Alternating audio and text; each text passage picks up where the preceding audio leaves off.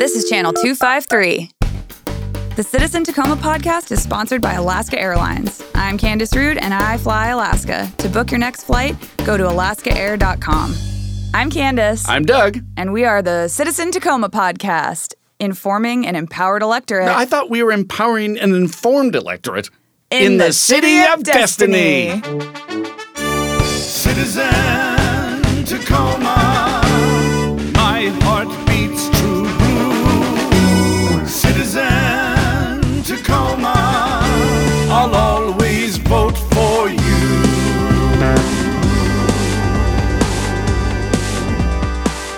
Hi, Doug. Hi, Candice.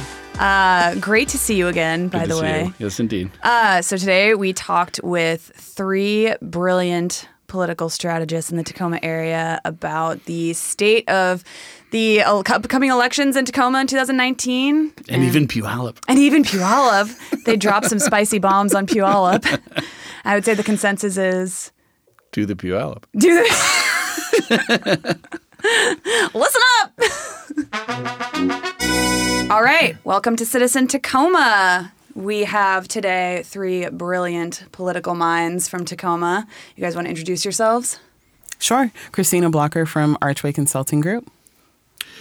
uh, Dorian Waller from Archway uh, Consulting Group. And Nick Van Putten from Progressive Strategies Northwest. Awesome. So today we are talking about the 2019 election in Tacoma and beyond a little bit. Uh, so, guys, can you uh, give us a rundown of the state of politics in Tacoma heading into this election season? Dorian? Woo. no. So um, the state of politics is, in some ways, uh, Tacoma as usual. However, there are some actual bright spots where we're seeing a shift that, that actually took place on the on the national and state level, and I can I could definitely feel it taking place here as well. It's just a matter of who is, is going to step forward and who you know the the voters actually trust in to actually lead them in their council, school board, and, as well as the port. You know, so so it it it should be interesting. It seems quieter than usual uh, this year. But hope, but again, hopefully over the next couple weeks or, or months, you know, things will actually start to light up even more. Because you know the the the actual last thing that that actually excites me during the campaign season is seeing two people run against each other, but not really see the outcome until you know the actual general election itself. Now, now it's crazy to see six or seven people running against each other, but you know, just having two is like okay, that's great. but having three or four is like okay, this is this is going to be interesting. So, Yeah, start rubbing your palms together. So yeah, but yeah. So those are kind of the big, the big. What do you see? Yeah, what do you guys see as like the big races this year? Well, I mean, we've got we've got uh, two open, you know, uh, o- open uh, city council seats. In District One seat, Anders Ibsen's termed out, um, and then the at-large seat number eight, Ryan Mello termed out. Um, we've also got two incumbents running for re-election, but I don't, you know, see that necessarily drawing top-tier opposition. So really, we've got those two that are kind of the top of the ticket at the local level, and we'll see what develops otherwise in terms of port or school board or or other races as well. Mm-hmm. I think one of the one of the interesting races I think this year might be our port commission races and seeing which one of the port commissioners will run for reelection, and then seeing who's want who's wanting to run for port commission, especially in light of this the sub area plan. So Right. Yeah. So Don Johnson and Clare Petrich are up for reelection. Uh, Don Johnson's been in place since 2007, and I think Clare Petrich has been Pe- Petrich has been in place since 1995. So maybe time for some new blood there. Has anyone announced for that race yet that you guys know of? I haven't seen anything on the PDC, no, the Public Disclosure Commission. No, I don't think so. yeah, nobody yet. Nobody yet. shame bell. I just got shame bell. um, so yeah, uh, Christina and Nick, what do you what do you guys see coming into this election year in Tacoma?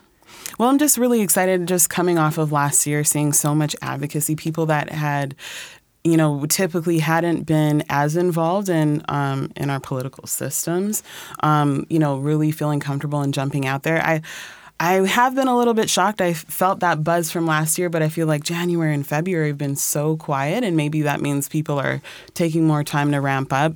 Um, but I'm, I'm I'm just really wondering what's going to come out of this election season. Are we going to see the same kind of energy that we saw last year, or is it going to be is it going to be a different kind of campaign year?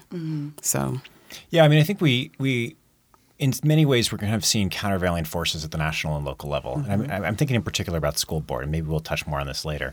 But um, I think the you know the old axiom that all politics is local, um, frankly, I think has been really flipped on its head. I think all politics is nationalized. Um, and what that means is I think that a lot of um, whether or not you're you're activated, whether or not you're engaged in your local level politics, is really driven by how you're feeling about the national electorate, right? And so in the Trump era, where you have um, a whole lot of uh, pretty radical shifts in terms of um, uh, realignments and or kind of di- uh, divergent engagement levels, right? So, so you see, um, one thing we saw in the 2016 election is that a lot of more urban areas just moved very significantly further to the left um, in in opposition to Trump, and that's kind of driven a lot of different dynamics within those cities because you have um, you have more Democrats among the among the electorate, and I think that's creating in this, in some senses, it's creating cities that you know here in Tacoma, for example, we don't have any Republicans, at least you know. No open Republicans on council. um, we, we have no, no, come on, come on. Dorian's ready to talk some shit. it's a nonpartisan council. Just, Well, just It's a just say nonpartisan that. council, but, but no, but no, but, but like here, think about it.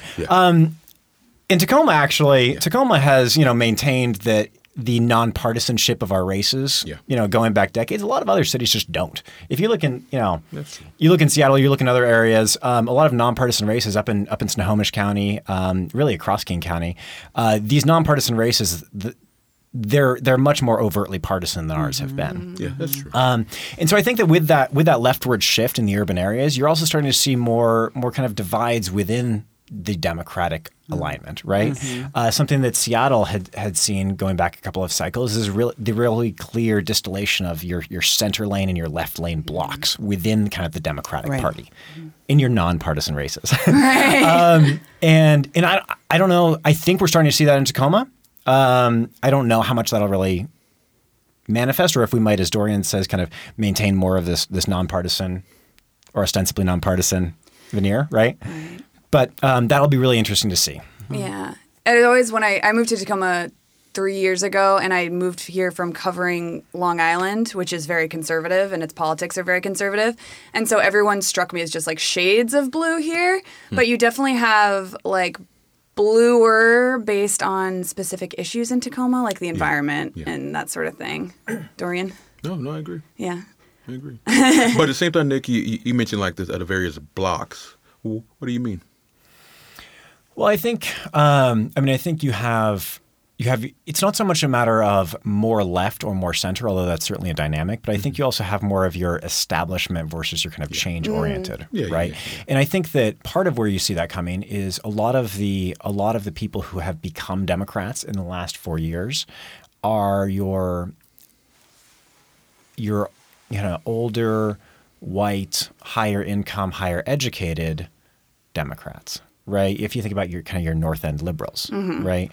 Um, and those folks even though they're just as democrat at the national level in local levels they act a lot different with their ballot than your younger more diverse um, type let's say you know hilltop or east side voters.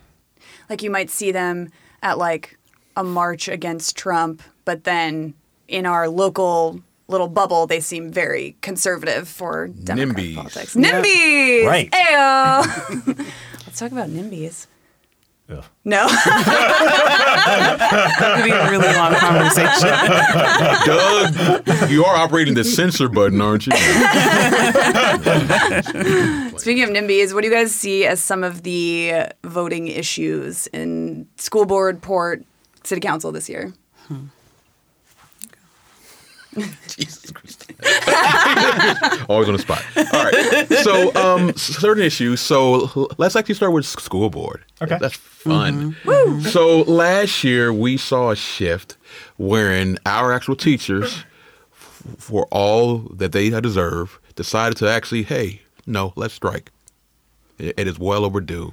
Let's go ahead and strike. And we saw a actual school district and, and school board struggling with how to manage image and also to how to effectively communicate with those teachers and also those actual parents who are essentially say, "Hey, w- w- what's going on?" And I think w- what could be a hot topic this year across the actual uh, political s- spectrum is who is running for school board. Yeah. You know, so I mean, I think school boards has the potential to be some of the most interesting races um, because you have you really have two different factors. On the one hand, you have, as Dorian said, you have the strike, right? Which which, and not just the strike, but you have the the budget cuts that the district is going Yeah, through right yeah. now because of uh, the legislature's approach to fixing Yeah. Cleary. yeah, Um, and and on the other hand, right, and so and so that creates a lot of um, Contention. a lot of contention, a lot of perhaps uh, frustration. Right, there's a sense that the things are not going well in that in that lens. But on the other hand, you also have skyrocketing graduation rates. Right, uh, we have a district that's performing you know educational outcomes for our kids uh, better than it ever has, and so uh, there's good reason to believe that voters may look at the district and be very happy and be very kind of content with the existing board, or or in the case of an open seat, content with the establishment or um, kind of stay the course type candidate. But then I can also see a very real narrative where the the change agent candidates come out and say, you know, we need we need to completely re- redo this. So I don't know what that's going to be like, and and when I don't have any idea what's going to happen, I get really excited. That's what's fun. Those are the races that I like, right? Because yeah, All right, Christina. Yeah, I completely agree about that that piece about, you know, on one side we have the quote unquote establishment, which can seem like the current school board, and then we have, you know, the, this new crop of in, crop of I don't want to say individuals, but people that are really excited to just change that establishment and not to throw any shade to what the school board is doing because I think like you said like you said, um, Nick, our graduation rates are higher than they've ever been before. Um, but there's still work to be done. There's, I mean, the system isn't perfect. And so I think this is going to be a really exciting election where we see, you know, what our voters really want to see changed with their school board. And I, I always love, I lo- always love elections, even if it's, you know, people running against incumbents because I remember having a conversation with Dorian a few few days ago about how you know Nike and Adidas don't you know don't ever say you know well you are making great shoes. We're we're not going to create new shoes. No both come out make great shoes and actually creates a creates a stronger crop of um, product. And so I feel the same way about elections right? Whether it's candidates running against other candidates or if it's there are new new candidates running against each other's new candidates running against incumbents I think it just helps to make our system stronger um, which which which then helps our community Right. And where do you see that going this year with the school board? Like, what kind of new change agents are we going to see potentially? I would hope to see hmm, I would hope to see individuals that that that can find ways to support our to support our our teachers um, hmm, support our teachers in a in a cohesive way where we're not saying you know where we're not saying to the to, to the school board and the whole system like you all don't know how to do this um, but where we can say hey here's some improvement. Here's how we listen to what our teachers need. Here's how we can work together and bridge that divide. And i think that there's because of last year's strike, there was a lot of contention. So those dialogues weren't weren't happening, and and and and I get it, right? When when there's passion on both sides, it's it's hard to hear what the other sides are saying. But I think if we can get someone that's a really strong bridge builder, I think that would be that would be that's important to at least help to um, create some balance. I don't know. um, but, but I think that, and this doesn't this doesn't answer your question because I don't know the answer. But I think that um, one one challenge that that I think uh, candidates, either the incumbents or or or opposition, or candidates running for open seats, if there are any, um, are going to face is that the voters, I don't think, have a very accurate sense of what the school board is responsible for and what the legislature is responsible for, right? And so when we think about um, uh, when we think about perhaps change agents, right? Um, how much of that, at least from the voters' perspective, right? I'm not thinking about the candidates per se, but in terms of the the types of things that motivate voters, how much of that is actually driven by the legislature and their opposition to uh, the ways the legislature is funding or not funding uh, or pulling funding from our, our schools um, versus how much of that's actually within the purview of the school board candidates who will, might get elected under that kind of uh, kind of campaign. Right. That's a good point. Dorian? I would say that optics is everything.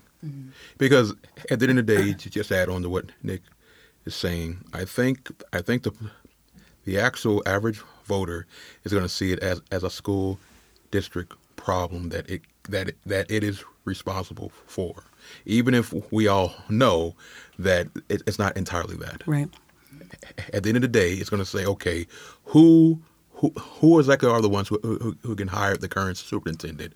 Who has she hired to actually am, am, administer the budget itself?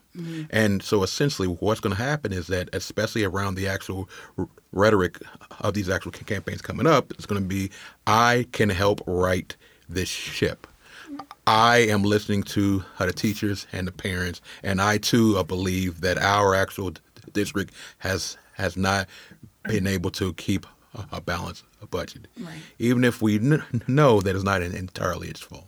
Right. You know, I, I want to caveat something that we've been uh, talking about here because when we're, when we're talking about establishment and change aids, agents, it's easy to think of that as incumbent versus challenger, right? Um, and that's not always the case. Not only because you've got open seats, but one of um, and I don't want to get too off track, but I know it's it's on our agenda as well. One of my favorite um, races we've ever worked on was uh, Anders Ibsen's reelection campaign uh, four years ago, because he was the incumbent running for his reelection um, as the change agent Right. against the- his challenger, who was the pro-establishment candidate, right? And so, you know, you could you could see something like that in school board as well. I don't um, I don't know uh, Enrique Leon at all, but um, being appointed. Right uh, to fill the seat, and I think this is his first election to hold his appointment. Yeah, I I'm looking around the room. Yes, yes, that's correct. Okay, um, you know, he's someone who, for example, could I conceivably run in either direction on that.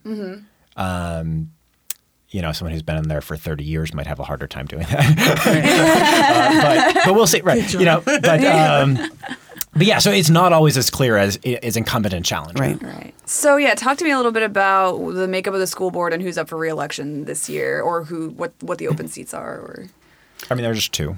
two. Debbie Winskill and Enrique Leon. Yep, and then kind of jumping off of what what Nick said, Debbie, who's been there for a substantial amount of years, I think most of my life. Yeah, I mean, I don't, I don't remember her election. Yeah, and then yes, Er- Enrique, who was appointed after Catherine Ushka um, won her city council race. Right. And are there any challengers to them at this point? No. I'm not here. I mean, I don't even know that we know which of them are running. Right. Right. I mean, I haven't heard anything from either challengers or incumbents. Right. It's been very quiet. Yeah, it has been. And I think this is potentially a good segue into why it's been so quiet. Yes. There's no coverage really of the local political scene right now. Hey, I just sent out a press release uh, like two weeks ago for Nate Lawver. I really enjoyed reading it in the weekly. in the weekly, right, word for word. Yeah, Yeah. that's nice. I saw that and I was like, oh, way to digest this for your audience and not just like spew the entire press release out. hey, I'm always happy when that happens. yeah. So you're From- from representing my Nate job. Lawver. Yeah, we're working with Nate Lawver. Who's Uh, running for District 1. Yep, District 1, Tacoma City Council, uh, the open seat that Anders Ibsen is leaving. And he's been endorsed by Anders. Yes. And so, so yeah, talk to me about what it's been like this election cycle, not really seeing a whole lot of print coverage of candidate announcements, other kind of nitty gritty sausage making election year stuff. So this year has just been quiet overall, um, even with without the News Tribune, you know, being quite as active as they used to be.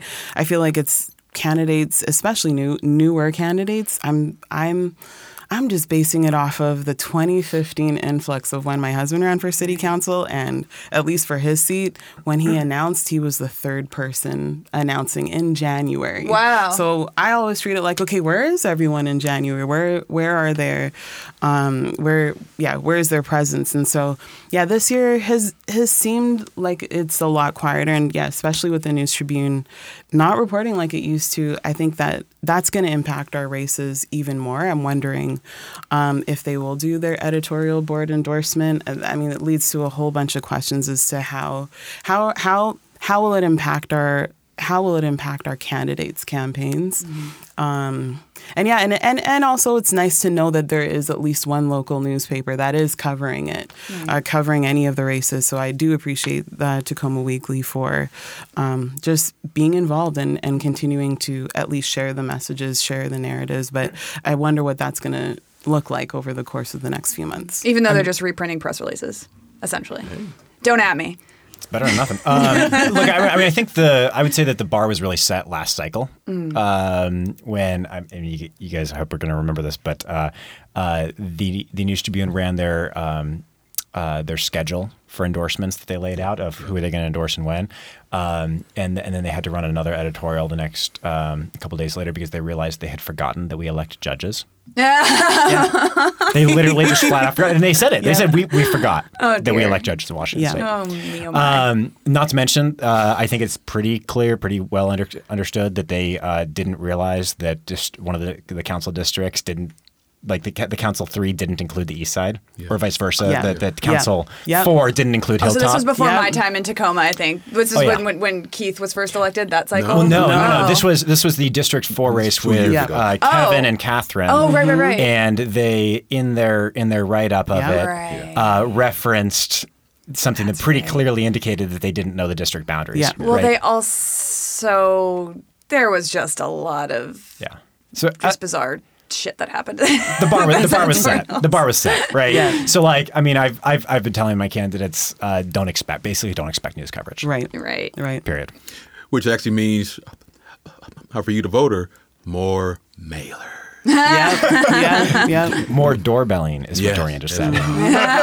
Either way, the, the candidates will not be able to rely somewhat on you know press free you know you know for, if if not earned media, just more media presence in general. So you will probably see more of the candidate, if not in your mailbox, then at the very least at your door. Yeah.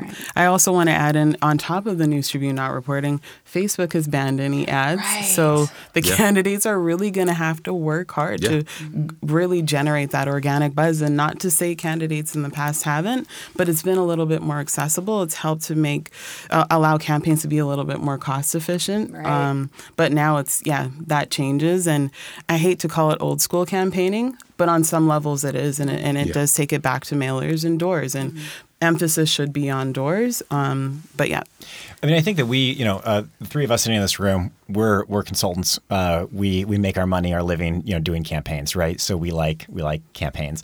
I'm sure that everyone listening here is hearing us say no no mailers, or, or I guess not no mailers, no, Facebook ads. Uh, that's great. I don't want Facebook ads, right? But when you think about it, it's like the vote. The voters need information in order to accurately evaluate the races. Yeah. Right. We've lost the opinion leaders, the kind of institutional opinion leaders um, that have helped, perhaps one could argue, helped inform the electorate. One could also argue that they've perhaps misdirected the electorate. So whether that's a good thing or a bad thing, that the, the decisions are more on the voters now. Right. You know, that- You're that's not up for getting interpretation. spoon-fed information. Right, and, and there is a Right. good side to that. Um, but then the flip side is exactly that. that You need more direct information from the campaigns. Um, uh, I think Facebook's uh, uh, disagreement with the attorney general is really brutal in that regard because it's a it's it's one less method, as Christina said, that the campaigns have to communicate with the voters. I mean, we always hear, you know, people talk about how candidates don't say anything, right? And the only the only free piece of communication that we're able to send to the voters is the voters pamphlet statement, which depending on the office you're running for, is limited at 100 or Yeah. 200 words. Yeah. I think this sentence is longer than that. right? Like you can't say anything in that. Right. You Right. can't talk about policy. Right. Um, and so, you know, with fewer and fewer ways to do that, it's just hard for the voters to make an accurate judgment. Yeah. All right, we're going to take a real quick break and we'll be right back. This is Nate Bowling, host of the Nerd Farmer podcast on the Channel 253 network. I fly a lot. And when I fly, I want to actually enjoy my time in the air. So I'm looking for two things one, being treated like a human being, and two, an amazing mileage plan.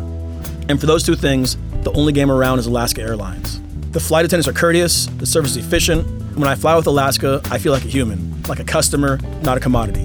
And the mileage plan, I get rewarded for the miles that I fly, which means that flying across the country really racks up the miles. So the next time you're looking to fly from SeaTac, skip the travel sites. Just head to alaskaair.com, book your ticket. You'll thank me. I'm Nate Bowling, Alaska Airlines MVP Gold, and I fly Alaska. To book your next trip, go to alaskaair.com. All right, welcome back. As a reminder, you're listening to Citizen Tacoma on the Channel 253 network. We would love it if you would become a member. If you like the podcast you've been hearing, if you love the Nerd Farmer, if you love We Art Tacoma and Crossing Division and us, please go to channel253.com and become a member. It is a mere $4 a month or $40 a year. As I've said previously, $4 a month is like three chicken taquitos from 7 Eleven. So hopefully. Hopefully we can get some some members. Chicken taquitos are delicious. Anyway, They're not that delicious Do people eat that? I eat that. okay, sorry. Go ahead. Like, what? They, they have like cream cheese in them. They're so good. but I digress. Not as good as a membership. They're not, not as good as a they're not as good as a membership, There you go. which I'm is just- more sustainable and better for you. I'm you. just happy to hear a unit of measurement that doesn't involve lattes. yeah, true. All right, Christina, you want to jump in on? Oh, so we're let's kind of was a we're, we were talking about before how the changing news climate is really affecting uh, the election this year. Yep. And then we also we were just discussing, you know, what does that mean for the candidate now that, you know, you cannot do Facebook ads. Um, you the News Tribune it, you, you know, you can't rely on the News Tribune to write, you know, report anything about your campaign. Um, that's going to change how candidates campaign this year and I think I think that makes that means that us as consultants we have to make sure our candidates are working hard to fundraise and really changing that narrative of you know you know and and and not as not a narrative that any of us share. I don't I don't think I've seen any of us operate in this way, but sometimes I've I've heard and you know in in different meetings or with people that I've connected with, um, you know, why why why should I fundraise? You know, I don't want to look like an establishment candidate. This establishment lingo comes up. Um, and fundraising by no means means you're an establishment candidate, especially if you're you're getting a lot of support. I like to tell people the amount of the if you're able to so let's rewind to, so that I don't get the shame bell. We have the public we have the public disclosure commission, which anyone can access to see, you know, okay, where is this candidate getting their funds from? How much have they fundraised? pdc.wa.gov, everyone, check it out. It's great. Mm-hmm. Yep. And so and so that that's a great resource just to see where this candidate's money comes comes from. But I, I also think that candidates should focus on making sure that they have a depth of donors, right? Um, it doesn't have to be coming from PACs solely, right? If you can get people, your family members, to donate $10 to your campaign every month, right? That's better than nothing, right? That's that's that's that's if you can show, you know, people in the community or anyone that's checking the PDC that you're able to um, inspire, you know, however many people to contribute to your campaign. I mean, that is essentially a preview of your votes, right? Um, and so I think changing that narrative of, oh, you know, fundraising, like, no, fundraising is what keeps your campaign alive. And you don't want to be the the, you don't want to be the most amazing candidate, but have no resources to do anything and, and really end up wasting your time. Hmm. One of the things I was always impressed by as a reporter when I'd be looking at the PDC is like when they had pages and pages of of donors and Yeah. people Yeah. even giving like 20 bucks, 25 bucks, I'd always be like, okay, this person has like a more of a groundswell than getting, you know, $5,000 from Weyerhaeuser or something like that. Yeah. I Yeah. mean, oh, go ahead. Nick. Oh. I mean, I think something that uh, something that we talk to our candidates about, and this is different if you're running for legislature. If you're running for legislature, you're running for governor, you're running for you know Congress or whatever. You're generally speaking, you're running against your opponent, and that, that's pretty much straightforward. I think that's what everyone thinks every election is like. Um, but what I always tell my candidates is it's not. If you're running for school board, if you're running for city council, um, if you're running for a county level position, generally speaking, your biggest opponent is not the person you're running against; it's the lack of information of the voters. Yes. Right. And what that means specifically is it means it's if if you're running for Congress, voters already have an opinion about the incumbent or about you or about your opponent. A, it's a partisan race. B, it's a higher level office. Um, but when you're running for a local level office, especially a nonpartisan local level office, which generally speaking in Washington State, almost all of our local level offices are nonpartisan. Um, voters don't have that cue, that party label of, oh, I'm a Democrat or I'm a Republican, so I know how to evaluate this race. Um, and they also don't have any idea who their incumbents are, right? or who the candidates are, especially in an open seat. And also, let's call out there are some Dems and Republicans that that switch Yeah. the labels. Yeah, right. Um, like like Sheldon, who uh, runs you know as a Democrat but caucuses with the Republicans, right? Because in Washington we don't have parties per se in our partisan offices. We have prefers Democratic Party, Right. or Prefer, prefers right. Republican Party, which means that any candidate can prefer whatever party they want, regardless of who they caucus with. Right. Right. So yeah, definitely good point, Christina. It gets ridiculous, but um, um, I'm sorry. Go. Yeah, I'm sorry. So, in short, it's like this: when you're running for for lo- local office, I don't care how, how many people you think who know who you are.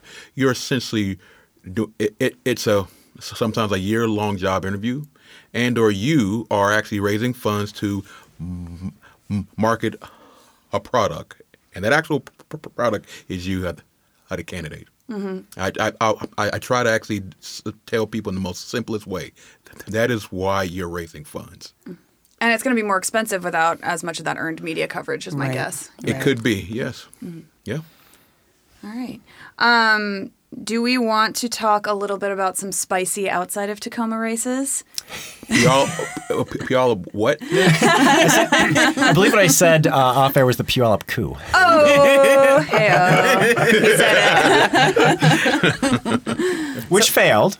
Yeah, right. Yeah. for now. Yeah. Yeah. Yeah, so what are your guys' thoughts on, on what's going on there? I mean, Puyallup has always been Yeah, a, it has. uh, what was your word? Spicy electoral environment. right? Yeah, yeah, Um, it I mean, going back, going back at least you know 10, 20 years, Yeah, um, it's at been least. very a very contentious council, very contentious community. Um, I think that you know we've seen that just in, in so many different ways in different different coalitions um, or alignments on council have had different issues that have divided them.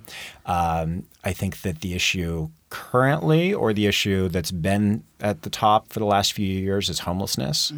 Um, For uh, so some background information on that, if I may, and Yeah, you please please. correct me because I'm not a specialist on this, but Go. Puyallup is currently, I believe, under investigation Uh, for violating the Yes. Constitution, human rights, Yeah. uh, because they they've effectively de facto banned Yeah. uh, ho- uh, homeless shelters within the city limits, um, and meanwhile making it illegal to be homeless. Right, if you're Right. not in a shelter that you can't be in because there aren't any, um, and so you know the outcome of that is is yet to be seen. But I think, judging from what we've seen in other cases, it's you know my non I'm not an attorney, but my non-legal specialist opinion is it doesn't look good for Puyallup. Right. Um, so I think that's been a really driving issue. Um, I think that you know just from talking to folks there, from from the campaigns we've run, there's a sense in Puyallup that Puyallup isn't responsible for the homeless who are there because they're outsiders. They're not from Puyallup. Now the data doesn't support that, but um, uh, but that's that's I think the perception. Um, and so that's been a real division on council. Uh, but then I think you also just have a personality division, personality conflicts that have um, uh, driven a lot of that. And I think that's where we saw um, some of the motivation for this proposal to convert Puyallup from a uh, council mayor system to a what's called a strong mayor system. Yeah. Uh, and and what that means is the um, in in Tacoma we have a council mayor system. The mayor is the The council manager. Oh, sorry, council manager. Yeah. Yeah. Thank you, Dorian. No problem. Someone else want Dorian, we want to take over the explanation on that? No. All right. Go for it. Basically, our mayor is a member of council, right? They're uh, in effect the the president of of council, and then there is a city manager who is a hired executive who operates the city. Whereas some other cities, Everett, for example, uh, has a what's called a strong mayor system, where the mayor is the executive officer. Uh, they're more like a a president or county executive. Right, rather than a member of the legislative body, and so they manage and oversee the operations. Um, so what that means from an electoral perspective is that the the um, it would vest a lot more power in whoever is able to get the mayor's position. Right. And you know there there are different pros and cons to each system in different cities, uh, but I think it's generally understood that Puyallup would be an anomaly among cities of its size had it gone that route. Um, and and some certainly perceived it as a power grab by a particular individual. Right. Jim Who? Who? I, I, I don't mind saying it, Jim Kastama. yeah. You guys have. I feel like Dorian. I feel like you're sitting on a spicy take. No, I'm not. No, he's just trying to goad me into saying as much as I can. Exactly. Exactly. Oh, no, oh, no. Unpack, No, I'm not unpack. trying. but no, but, but no, Nick's right. I mean, yeah, Puyallup has had has had these ongoing issues for for a while now. The current city manager you, you, used to be the actual city um, attorney as well. So, so, so, so it's like I could see Puyallup, you know, having an, uh, another issue uh, during the next el- el- election cycle. It's just, it's just, it appears to be a Puyallup thing. Oh, Puyallup. Yeah. Seriously. So we haven't really talked too much about Tacoma City Council yet. Um, Where do we start? well, wherever you want. And what do you think is what is the what is the key point of this year's election on Tacoma City Council? Christina, what you got? the key point.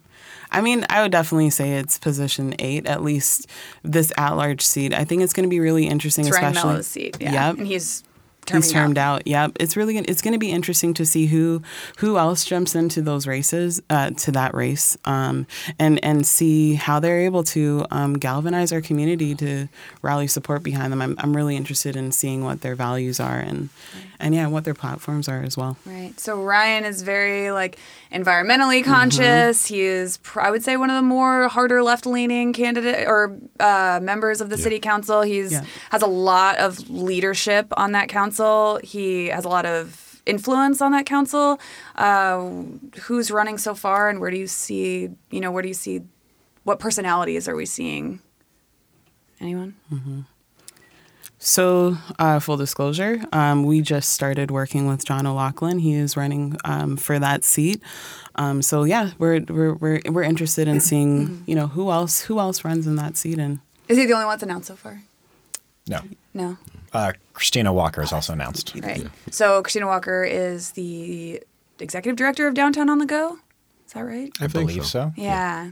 Yeah. And what about uh, some other races? What do we see in some other races? Dorian. I don't know because we don't have any other candidates in any other city council races. Nick, he's looking at however, he does. Uh, yeah, so just district district one uh, is the other race, and frankly, um, so we've got two candidates so far declared: John Hines, who ran previously and lost against Anders Ibsen, and Nathe Lawver, who we're working with. Um, and uh, you know, w- w- yet to be determined whether anyone else uh, jumps into that race or not, or if it's just a two-person race. But that's that's the state currently. Um, I, I mean, I certainly would would enjoy talking, perhaps a little more than handicapping our candidates. Oh, yeah, for um, sure. About you know the kinds of the, the issues facing Tacoma voters, and maybe some of the, the top issues that um, are going to define these elections, rather than the people who are going to be contending them. Sure. So I just wanted to kind of lay out what's what's been out there so far, but um, there's not a lot. I mean, even a couple, couple years ago when uh, there was the mayor's race, I feel like there was a lot more action at this point already. Um, Well, also too, we have two in, incumbents who are running too. Right. So Keith Blocker and Conor McCarthy as well. So and I don't think anyone has declared against either of them at this point. no, I don't think yet. so either. No. Yeah. So what do you, what do we see as the top three big issues in this election? Dorian. I'll wait. You know, I'm joking. I'm joking. Um, I would say um, again, s- s- sub area plan at the port, uh, where I believe that they have what the council passed what just a month ago, uh, another another six months, I believe, as well. So I, I see that being an actual ongoing issue for who for who knows how long at, at this point. Um, a- another one is actually um, of, of affordable housing. Like for instance, I I serve on the city's planning uh, commission, and we spent an awful lot of time discussing ADUs. And so, essentially, seeing at council, believe on his on his upcoming agenda, if not, if not, sometime next m- month, we'll actually take a vo- vote on that as well. And also, I believe um, home homelessness as well. So, so, and you know, I I hate hearing like, for instance, uh, the phrase "homeless crisis," if not opioid crisis. Mm-hmm. It's like as if it's just it's just started. Like people, these issues have been going. We all have people in our families who have, if not, are still homeless, Mm-hmm. and who who have probably been homeless ever since we were little children. That was a crisis for your actual family years ago, and it's like it's called a crisis, thinking that we are actually going to do something to address it. but it's like, well, the mm-hmm. issue is housing and our overall market s- system. There are winners and losers. Mm-hmm. Unfortunately, when it actually comes to losing, persons end up homeless. It's a crisis now because it's at business owners' front doors and in their alleyways. Like Exactly. that's I why think, it's a crisis. I think you asked about NIMBYs earlier. Uh, if I can Yeah. be blunt, I think it's a crisis because NIMBYs are seeing it. exactly. Right, right. It's more visible. That's why we're talking Yeah. about now. Yeah. But Yeah. And could we rewind really quick? I didn't shame bill you on ADUs, but a lot of people probably don't know what an ADU is. They should. Accessory dwelling units. So and then does it mean? DADUs. And D. Oh, wh- wh- That what does is- mean? Detached. and he's on the planning commission, and he just got schooled on This that. just got so nerdy so fast. No, I mean, I knew, I, I, I knew. I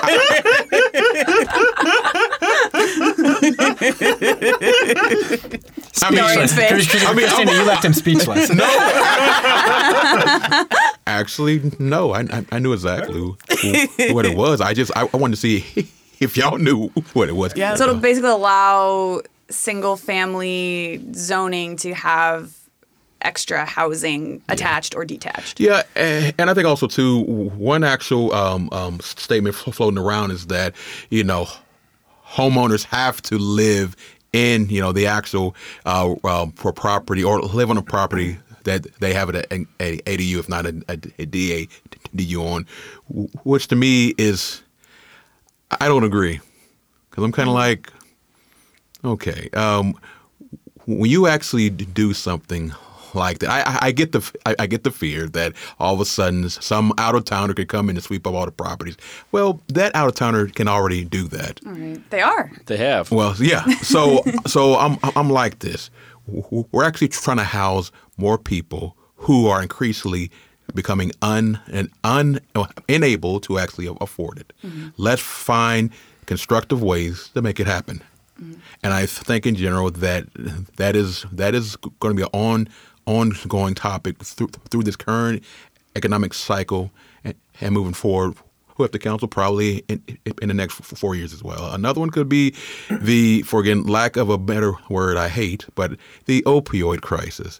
It's not opioid. No, sorry, it's not a crisis. People have always been addicted to drugs, and frankly, certain ethnic groups were actually the target of a, a war on drugs. Let's talk about the crack epidemic. Yeah, like exactly. because no one like, nobody talks about Yeah. you know how that affected families only now and I'll be fully I'll be fully honest.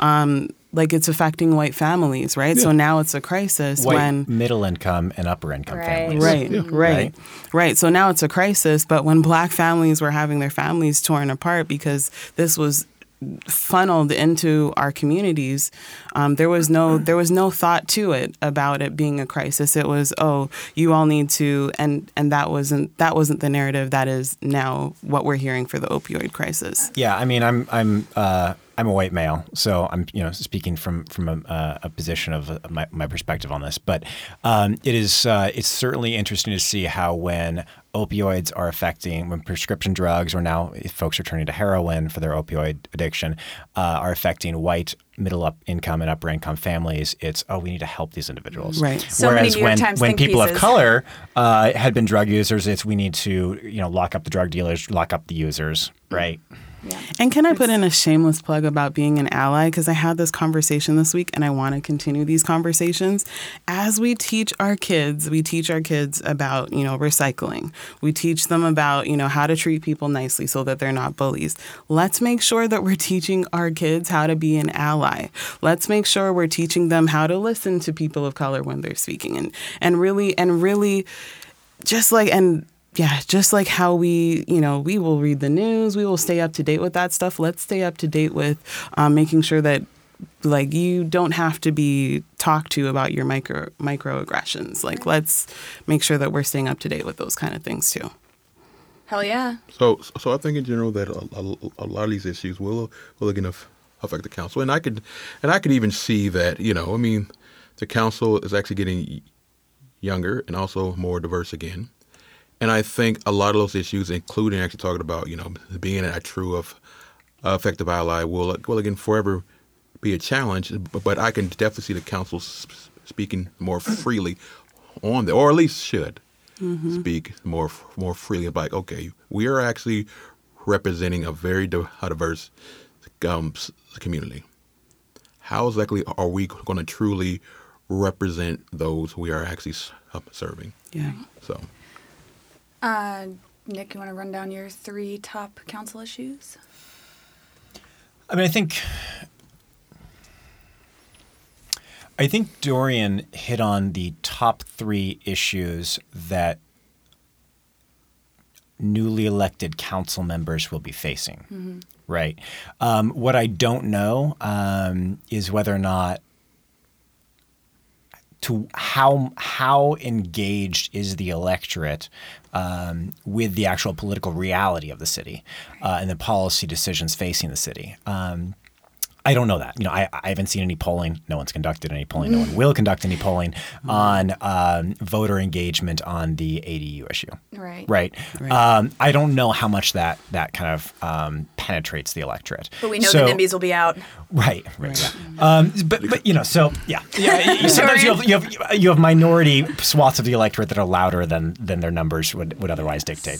So you know, how much of how much of the election is going to be about um, that and homelessness and you know aff- housing affordability and, and opioids, and how much of the electorate is going to be about potholes and Oh, yeah. public Oh, safety Lord All the time. and, and jobs. Jobs, right? jobs, so, jobs. Um, but look, I think these, are the, I think these things in many ways aren't mutually exclusive, right? Um, so I think that gen- one thing I will say with confidence is that affordability. Right, as it affects wages, um, you know, Tacoma's minimum wage increase, uh, minimum wage increases, conversations generally um, in the state, the city, and the nation, um, uh, housing affordability, in this in this in our region in the you know uh, the the Tacoma Seattle Puget Sound corridor, um, and um, and I think that that is both that affects you know prices for homeowners who are buying. It also affects, of course, rent, um, and you've got the conversations around um, tenant rights, and so how much of that is going to be parsed out at the the kind of minute policy level that you know the folks on the planning commission and others this year who, who have a pretty good sense of this, right? Um, how much of the voters, are, uh, how, to what extent the voters are going to engage on that level versus on the broader level of affordability? It's getting harder to live in Tacoma, right? Um, or, or, or, or you know those higher level types types of issues. I don't know. Um, so, so I'd, I would, I would, I would nuance what Dorian's saying in that regard, but otherwise, I think he's probably right in terms of the top issues. One other thing I, I want to touch on and expand on, on Dorian's point that on homelessness specifically, I think that we taught we. It is undeniable that homelessness is driven to a large extent by our affordability crisis, but I think that we also in Tacoma have very real decisions that the future councils are going to need to make because prior councils, I think, neglected to make some of these tough decisions about what to do with the homeless people who we have, even when it is affordable to live here. Even if we are able to sol- solve our affordability issues, we're still going to have homeless folks, right? Um, and how how do we treat them? What do we what do we do with our homeless neighbors, right? Um, do we do we continue the policy of kind of bouncing them back and forth between different locations and having the police clear out encampments, or or do we not? And and you know run the risk of uh, the downsides of more established camps, uh, whether whether official or or de facto. Yeah, I gotta say the ban on the ban on camping is really chaps my ass. a whole I'm lot. pissed. Yeah, it's not it's not right. Christina. Um, I would I would agree with what both Nick and and Dorian had said. Yeah, definitely um, affordability, um, and and and especially in just. I, I am I'm of course focused on our our position eight um, seat, but sustainability and, and, and thinking about you know the, this Tide Flats of Area plan is a huge, huge, huge um, a huge issue and i think yeah just thinking about like at least for me i, I don't think there's a consistent definition of green jobs, right? Like there's so many different definitions and so really really just just yeah. So sustainability, affordability um and economic development, I mean, which is all in one. Um yeah. All right, last question. What is your favorite place to eat and or drink in Tacoma right now? Hmm. or your least favorite if you want to get spicy. Uh, Well, so my favorite now, Mm-hmm. Keith and I have really been enjoying Mon- Moctezuma. I love Yes. Moctezuma. Moctezuma is amazing, like Yeah. amazing. So yeah, that's my favorite right now. Nope. Don't look at me, Nick. All right, Go, uh, go, I've go. got I've got I've got a three year old and a ten month old. Uh, pretty do much the exact same as, yeah. as the blockers. Yeah. Uh, so you guys have apparently been doing a better job of getting out than we have. But but but Uber uh, Eats. Moctezuma's is a good place to bring the kids because everyone else is there with their kids and it's loud and it doesn't matter how upset your ten month old is. So Mm-hmm. um, th- I, that's where we've been going too. but but let's be real, I'm, we're not getting out much. Yeah, So for me, it's two places. Um, my house and also um, a Pacific Southern. Nice. yeah. Pacific Southern is good. I wish they would bring back those beef ribs. Do you guys have anything else you want to add on the state of the 2019 election? It's quiet. Yeah. Yeah, Speak up. Yeah, more people run. It'll be fun. or or or, or at the very least have have like you know a more en- en- engaged voter itself because I mean you know for me seeing you know you know activity on on Facebook and seeing the same persons come to pu- pu- public forum or even come to planning a commission is one thing but I'm more ex- excited to see uh, the actual uh, the voter t- turnout for this, this coming cycle Yeah. let's see how much change has actually because we we actually saw increase numbers last year. Yeah. I'm wondering how it, it, it'll look on, on, on, a, on a, a local level. yeah. Yeah. All right. Thank you guys so much for coming in. I really appreciate it. Thanks for having you. us. Yeah. Everyone vote. And also, Pure Cool.